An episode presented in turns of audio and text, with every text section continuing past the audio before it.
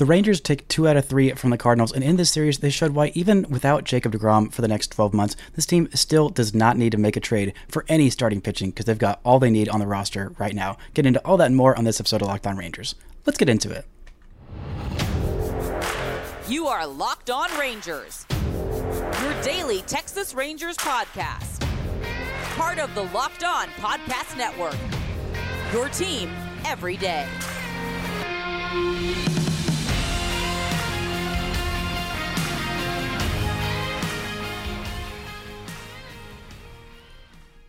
You are locked onto the Texas Rangers. I'm Brice Paterik, a cripplingly addicted Texas Rangers fan since 2010, the founder and host for all five seasons of this Locked On Rangers podcast. Thank y'all so much for making Locked On Rangers your first listen every single day. If you're not already, you can follow me on Twitter at Brice Paterik. You can follow the show at Locked On Rangers. Subscribe on YouTube, where the best way you can help grow the show is to comment nearly any single thing below. Today is Thursday, June 8th. The Rangers are 40 and 21, still alone atop the AL West with a four and a half game lead over those Astros. Before we get into today's show, this episode is brought to you by Bird Dogs. Go to birddogs.com slash lockedonmlb. When you enter promo code lockedonmlb, they'll throw in a free custom Bird Dogs Yeti style tumbler with every single order. Now, the Rangers took two out of three against the Cardinals in this midweek series. I haven't touched on it basically at all this week because of all the news about Jacob DeGrom and uh, the weekend sweep of the Mariners. The Rangers had a five-game winning streak heading into Wednesday's game, where they got an absolute gem from Jon Gray and a one nothing loss in frustrating fashion.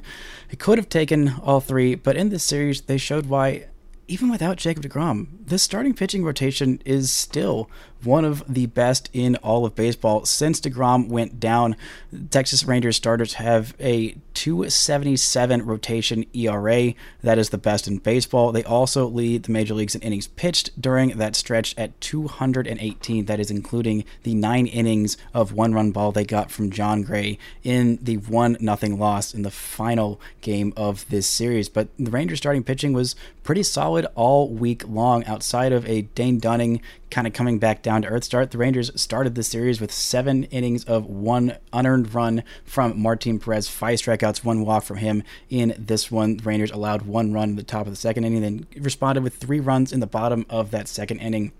And it looked like that might be enough with the way Martin Perez was pitching. They took him out probably a little early for my liking. He was only at 88 pitches through seven innings. You thought, okay, well, they have a lead, and Martin Perez is, is doing his thing. I know it's a tough lineup, but you know, you don't really need to go to the bullpen. They have options for guys, which we're going to get into in a second, of, of how many guys in this bullpen I'm, I'm starting to trust a little bit more after this series and a, couple of nice weeks for the bullpen and overall. But this is the, the lone bad outing by the bullpen.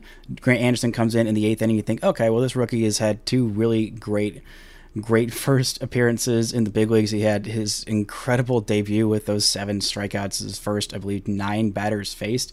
And then he comes in in the eighth inning of the Friday game of a, a very close game, another um, gray gem against the Mariners, pitches a shutout eighth inning there. So you think, okay, well, maybe he can do it again. I mean, there's there's a lot of shaky confidence in some of the guys in this bullpen. So let's let's have the rookie Grant Anderson come out there, and he allows a couple of a couple of hits, uh, three hits actually, and a walk and two runs score. And the Rangers have lost the lead heading into the bottom of the eighth inning. They don't score in the bottom of the eighth inning, and then in comes Will Smith to get the win in the top of the ninth inning because the Rangers would walk it off in the bottom of the ninth with Nathaniel Lowe's single, and that was just a few this game happened just about an hour or so, maybe an hour and a half after the Rangers got the news that Jacob DeGrom was going on the 60 day IL, which wasn't that bad a setback at the time. And then the next day, they come out after getting the DeGrom news that he was going to be out for at least 12 months with elbow surgery. And uh, Dane Dunning was on the hill, which was fitting because Dane Dunning has been his replacement in this rotation. And for the most part, Dunning has been solid. He had a 202 ERA, uh, actually, I believe it was 206 heading into this game, but allowed four runs. Uh, all of them were earned in three home runs, the most he's allowed in his career, and definitely the most he's allowed this year. I don't know that he had allowed a home run at all heading into this heading into this game. And well, this Cardinals lineup was really solid. He uh, was charged for all those four runs, but the Rangers still had to lead a six to four lead, and the bullpen was going to be called on to pitch three and a third innings of two run baseball. The Rangers offense wouldn't score any more after Dane Dunning was out of this one, but the Rangers offense did enough early on. They got a four hit day from Adolis Garcia, including a home run against his former team, a three for three day with a walk for Ezekiel Duran. Really great offensive day for those two. Not a whole lot doing outside of those guys. Marcus Semien did have a big two run double, his 19th of the season off of Matthew Liberatore. I thought this offense would get a little bit more off of Liberatore. I thought they'd get even more off of. Um, of the veteran of the Cardinals pitching staff. Adam Wainwright in the opener. They didn't they didn't get a whole lot of offense going this whole series. Four runs in the opener, then six runs in the second game, and then zero runs in the third game. Not the offense that the Rangers have been accustomed to. That's just ten runs in three games, averaging 3.3, which is about half of what they've been averaging per game for the season. But still, occasionally the offense does go through cold slumps and you know, the pitching staff for the most part picked them up, especially the bullpen in this one. But I want to get to the finale where Jon Gray had not quite his best career major league game, his second best. His this was the second career complete game for him. Nine innings of one run ball, just four hits, no walks, and unfortunately one of those hits was a solo shot, but he did strike out 12 in that one. It felt like the Rangers just got one run, just one run. That would be enough for Jon Gray because he was pitching to his favorite catcher, Sandy León. León was removed for a pinch hitter, I believe, in the in the seventh inning. Um, yeah, and then of course in the eighth inning, when he was not pitching to San León, was the one mistake pitch he threw that was hit for a home run by Alec Burleson, and the only run scored in this game. The Rangers offense was not great with runners in scoring position in this game. 0 for 4, left nine runners on base to just, I believe, three, two or three um, by the Cardinals, but it's hard to leave a lot of runners on base when you're not getting a lot of runners because Jon Gray was absolutely incredible and he continues to be incredible. I mean, the top two of this rotation is is now Nathan Eovaldi and Jon Gray, and those two guys are two of the best starters in the American League. In terms of the American League leaderboard, those guys are right up there on pretty much all of the major categories. In terms of baseball reference war, Nathan Eovaldi is second to just Shane McClanahan in the American League, and John Gray is in seventh place. Um, just behind Framber Valdez. In terms of ERA, they are fifth and sixth. Eovaldi is fifth at 224, and Gray is f- sixth at 232. Walks per nine, Nathan Eovaldi is fourth in the American League. Hits per nine, Gray is third. Both of these guys have just been exceptional, and I'm sure after his start on Saturday uh, against the Rays, Nathan Eovaldi is going to jump right back into the American League leader for innings pitched. Right now, he's at fourth behind uh, Chris Bassitt um, and Gausman and Shane Bieber of Cleveland. So this these this one-two punch has been absolutely incredible, and and it was a tip from Nathan Eovaldi to Jon Gray about the foot placement um, earlier about a month ago, right before Jon Gray started this exceptional run. That's kind of led to this real career run for Jon Gray. The strikeouts are coming back. He wasn't striking a lot of guys out. He was kind of getting a little lucky early on in this season while he was still having issues with walks. He was fighting himself. Whatever he figured out right before um, basically May, it, it has worked and it has continued to work for him. He has just been so incredibly consistent, so incredibly good. This is the kind of guy that the Rangers thought they might be getting. In his last seven starts, he's gone 48 and third innings, 46 strikeouts, just seven walks, and a 149 ERA in that seven game stretch. He's also gone five and one for his uh, win loss record, and of course that one loss was the complete game one run one nothing loss that he was handed in this series finale that was honestly just really really frustrating to see that the Rangers didn't quite take advantage and put out a honestly about as weak of a lineup as you can in the finale of this game. Instead of trying to extend their season long winning streak, they opted to rest some guys heading into what is going to be the biggest series of the year, heading to Tampa Bay, giving them two two days off as opposed to just one. And you know what? I understand it, but I am a little frustrated and I am going to get into it in just a second, as well as this bullpen starting to earn my trust just a little bit more. But first, this episode is brought to you by Bird Dogs. Bird Dogs are the most comfortable shorts you will ever wear. I guarantee you will not want to take them off off once you get yourself a pair. They are so incredibly comfortable. They are stylish as well. They've got all kinds of different styles. They've got shorts, they've got pants. They are really light and breezy. They got a built-in liner, which is just so incredibly comfortable. You're going out on long walks out in summer. If you're a big walker like me, I love uh, call me Walker Texas Ranger because I, I, love taking long walks. And you know when I'm wearing these pants, it feels so incredibly comfortable. I don't feel like I'm sweating through my shorts. And you have got to get yourself a pair. Go to birddogs.com slash MLB and enter promo code MLB for a free Yeti style tumbler with your order. That's birddogs.com slash MLB for a free Yeti style tumbler. You won't want to take your bird dogs off. We promise you. Shout out to the Everydayers for making Locked On Rangers your first listen every day. On Friday's show, we're taking a look at if the Rangers do want to make a move for a starting pitcher, who they might want to make a move for, and a little bit of look at the minor league system. But Rangers take on the Rays this weekend. You can catch every pitch with the hometown broadcast on SiriusXM. Just download the SXM app and search Rangers. Now, this Rangers bullpen really got some good performances out of it in this midweek series, especially that game where they had to pick up five and two thirds innings of four run ball from Dane Dunning, had to get three and a third innings of with a two run lead to secure the win and win the series, which they did end up doing. They got really great outings from Cole Ragans, Josh Sborz, and Will Smith. Smith got his 11th save of the year, and Sborz, I think, was the most impressive of this group. I tweeted about being a Josh Sborz believer before he came into this one, and I know that Grant and I talked about him a little bit on Tuesday's episode and how he was starting to believe a little bit more in Josh Sborz, and he just really proved his point.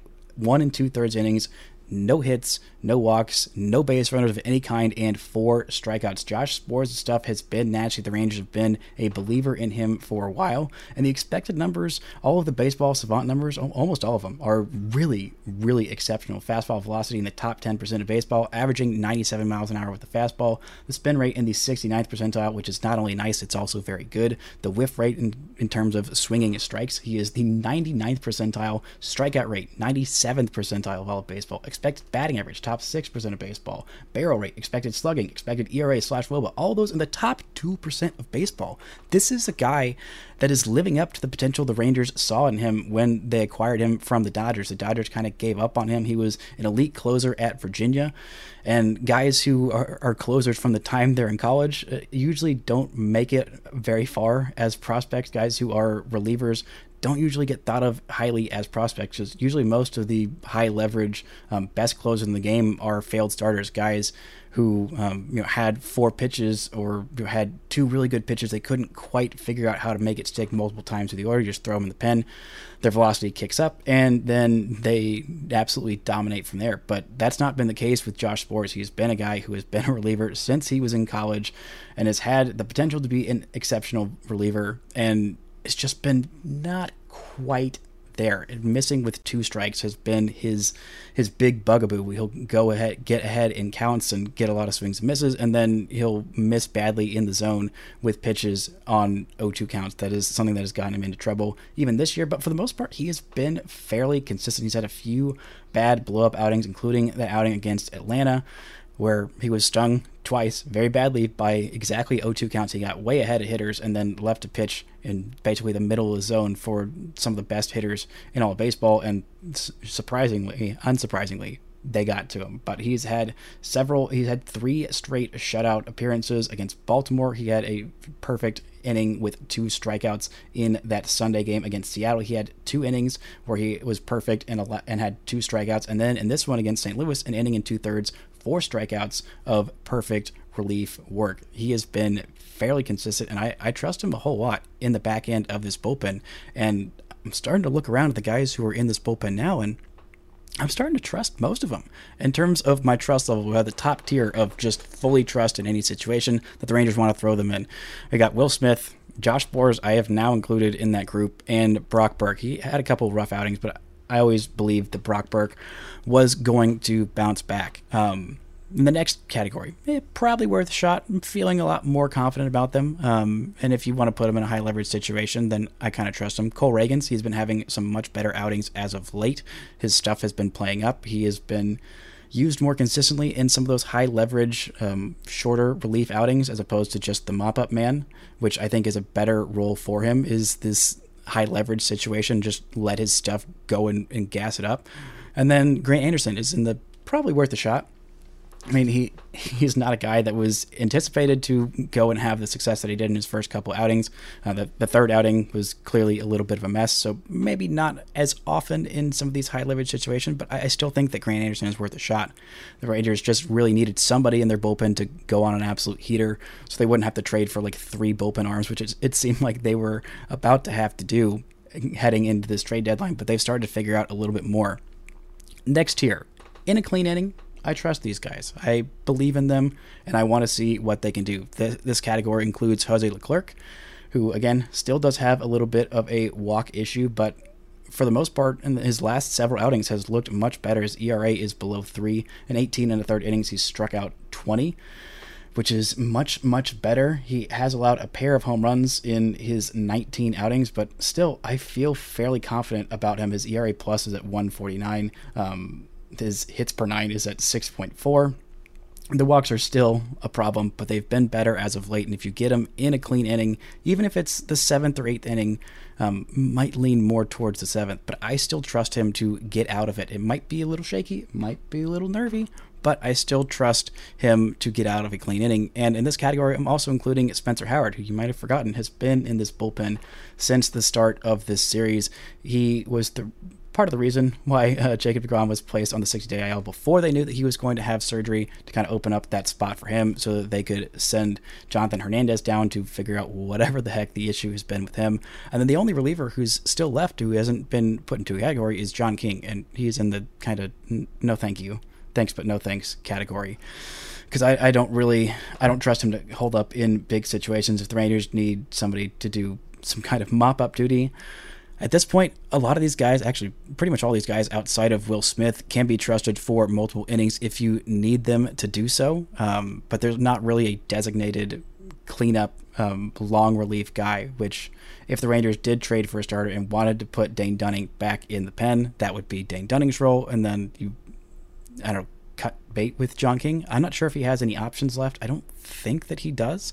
Um, but at this point, I've kind of seen about what I've needed to see from John King. If he is the last guy in your pen, then that's that's okay. It's not a horrible situation, but he's not a guy who I want to see in a lot of high leverage situations. But this is the thing that I've been saying about the bullpen basically since the beginning of the season. I mean, when they they did really really well uh, for the first month of the season, May was an absolute disaster, and it seems like the last two two and a half weeks, basically since that series, I believe in Pittsburgh, but really just since that five out save from Will Smith, it feels like this bullpen has kind of started to turn things around. This is the case with literally every bullpen in baseball, every bullpen ever. Relievers are finicky. At one minute, they'll be fantastic. You can trust them in any spot and everything looks amazing. And then the next minute, even guys who have been exceptional for years are just duds. You don't know what happened, and things just fall off a cliff. That's why I am always hesitant to make a bunch of trades for relievers.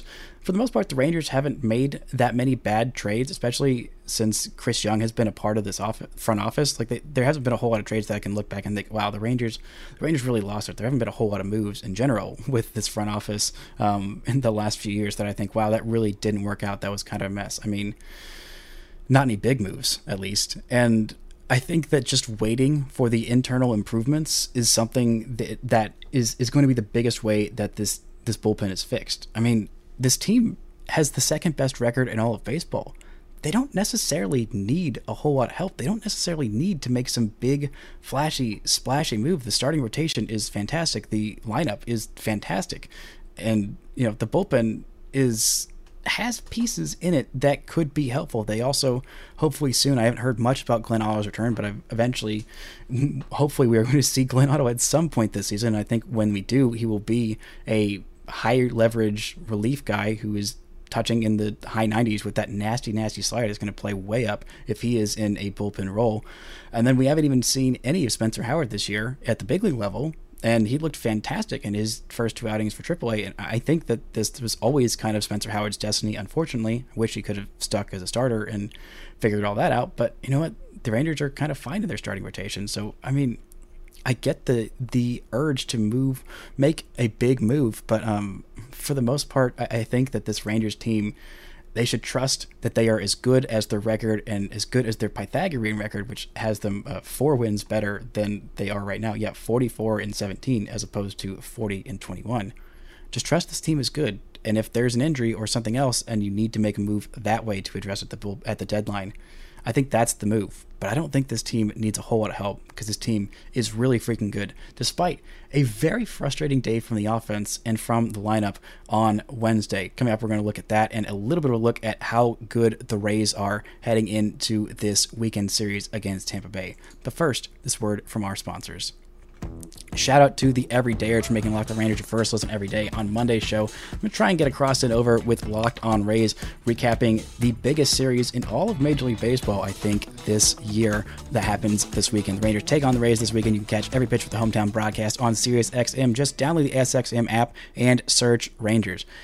Now, I really, I, I really get the idea of resting your starters. And the Rangers have a day off on Thursday, so it's an extra day off for everybody. And when they rolled out the lineup card for the Wednesday game in this series with Jon Gray on the hill, uh, you knew that Sandy Leon was going to be in there because Sandy Le- Leon has basically become his personal catcher, and he's part of the reason I think why he has had so much. Jon Gray has had so much success as of late. If you're throwing him in the nine hole, you're not getting a whole lot of offense from him. You're actually getting basically zero offense. He did get a hit in this one, but in 18 games, 42 plate appearances so far, he's hitting 154 with an OPS of 400, which not great, not great. But hey, this lineup has been incredibly deep, and there's a lot of other guys that can step up and, and have big days. And unfortunately, Marcus Semien, his 25 game hit streak ended in this one. He only got one hit um, in a walk from Seager, only one walk from Lowe, who went 0 for 3 outside of that walk. Uh, only had a walk and a hit from Josh Jung, which I believe was a single no, yes, a single. Seager did have a double, and we did get a get a double from Robbie Grossman, but there's just not a whole lot going. There was a lot of guys that they decided to sit. I mean, Travis Jankowski was hitting uh, sixth in this lineup, and Jankowski's had a good year, and he has been a vital piece. He is the 26th man that you didn't think was initially going was not going to make the roster initially. If not for Leody Taveras' injury before the season, then Travis Jankowski would have been DFA and someone else would have picked him up and maybe he'd be having this kind of great season for them. But he's not. He's been having a pretty good season for the Rangers, but he still shouldn't be hitting six in any version of your lineup. The Rangers decided to sit four different starters, four, five, uh, yeah, four different guys: Adolis Garcia, Leody Taveras, Mitch Garver, and um, and Ezekiel Durant. All those guys were sitting in this game, and so the normally vaunted sixth through nine spots in the lineup were were held by Travis Jankowski, Robbie Grossman, Josh Smith, and Sandy Leon. That is not exactly a foursome that inspires a lot of terror. Now, I, I do think that Josh Smith has been doing much better as of late. He has been hitting better. He has been hitting for more power this season. He's still walking at an elite rate, and he does still have good at bats. Same with Robbie Grossman who did have a double and a walk in this one. Um, so like it's hard to pick on him in this game in particular, but still, it feels like you had a chance to sweep. And the Rangers have have talked about how it, especially on that road trip when they had a bunch of series where they could have had the sweep. They they won the first two and they would drop the last one. Um, even this year, that when they've had series like that, and it pissed them off that they didn't they weren't happy with just winning the series. They wanted the sweep, and and they really showed that in the Sunday game of that series where they took the first two from Seattle and then absolutely pounded them into the dirt on Sunday to take that sweep. And they did really well battling back in some close games on Monday and Tuesday in this one and the offense just wasn't quite there. didn't quite have that same fire. And it was really frustrating to see them waste an absolute gem from Jon Gray. His 12 strikeouts were his his most that he's had as a Texas Ranger. I believe the second most in his entire career. And one bad pitch, one solo shot to the I believe number eight hitter. Uh, no, excuse me, the number six hitter Burleson in the lineup was all the Cardinals needed in this game to get the win.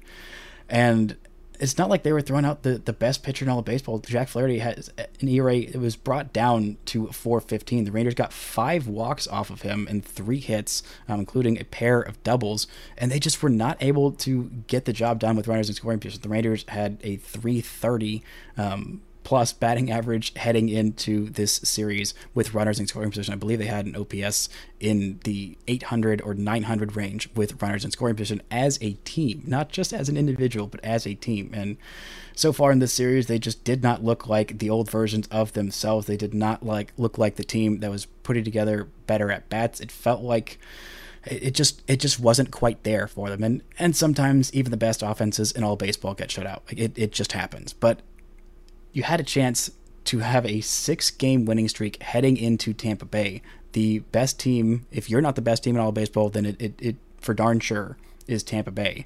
And blowing that chance with such a great, great game from Jon Gray, I get the urge to fit everybody into the lineup, make sure that everybody gets a day everybody stays fresh and, and yada, yada, yada. And, and Ezekiel Duran and uh, Mitch Garver were both coming back um, pretty quickly. Duran did so without any rehab appearances.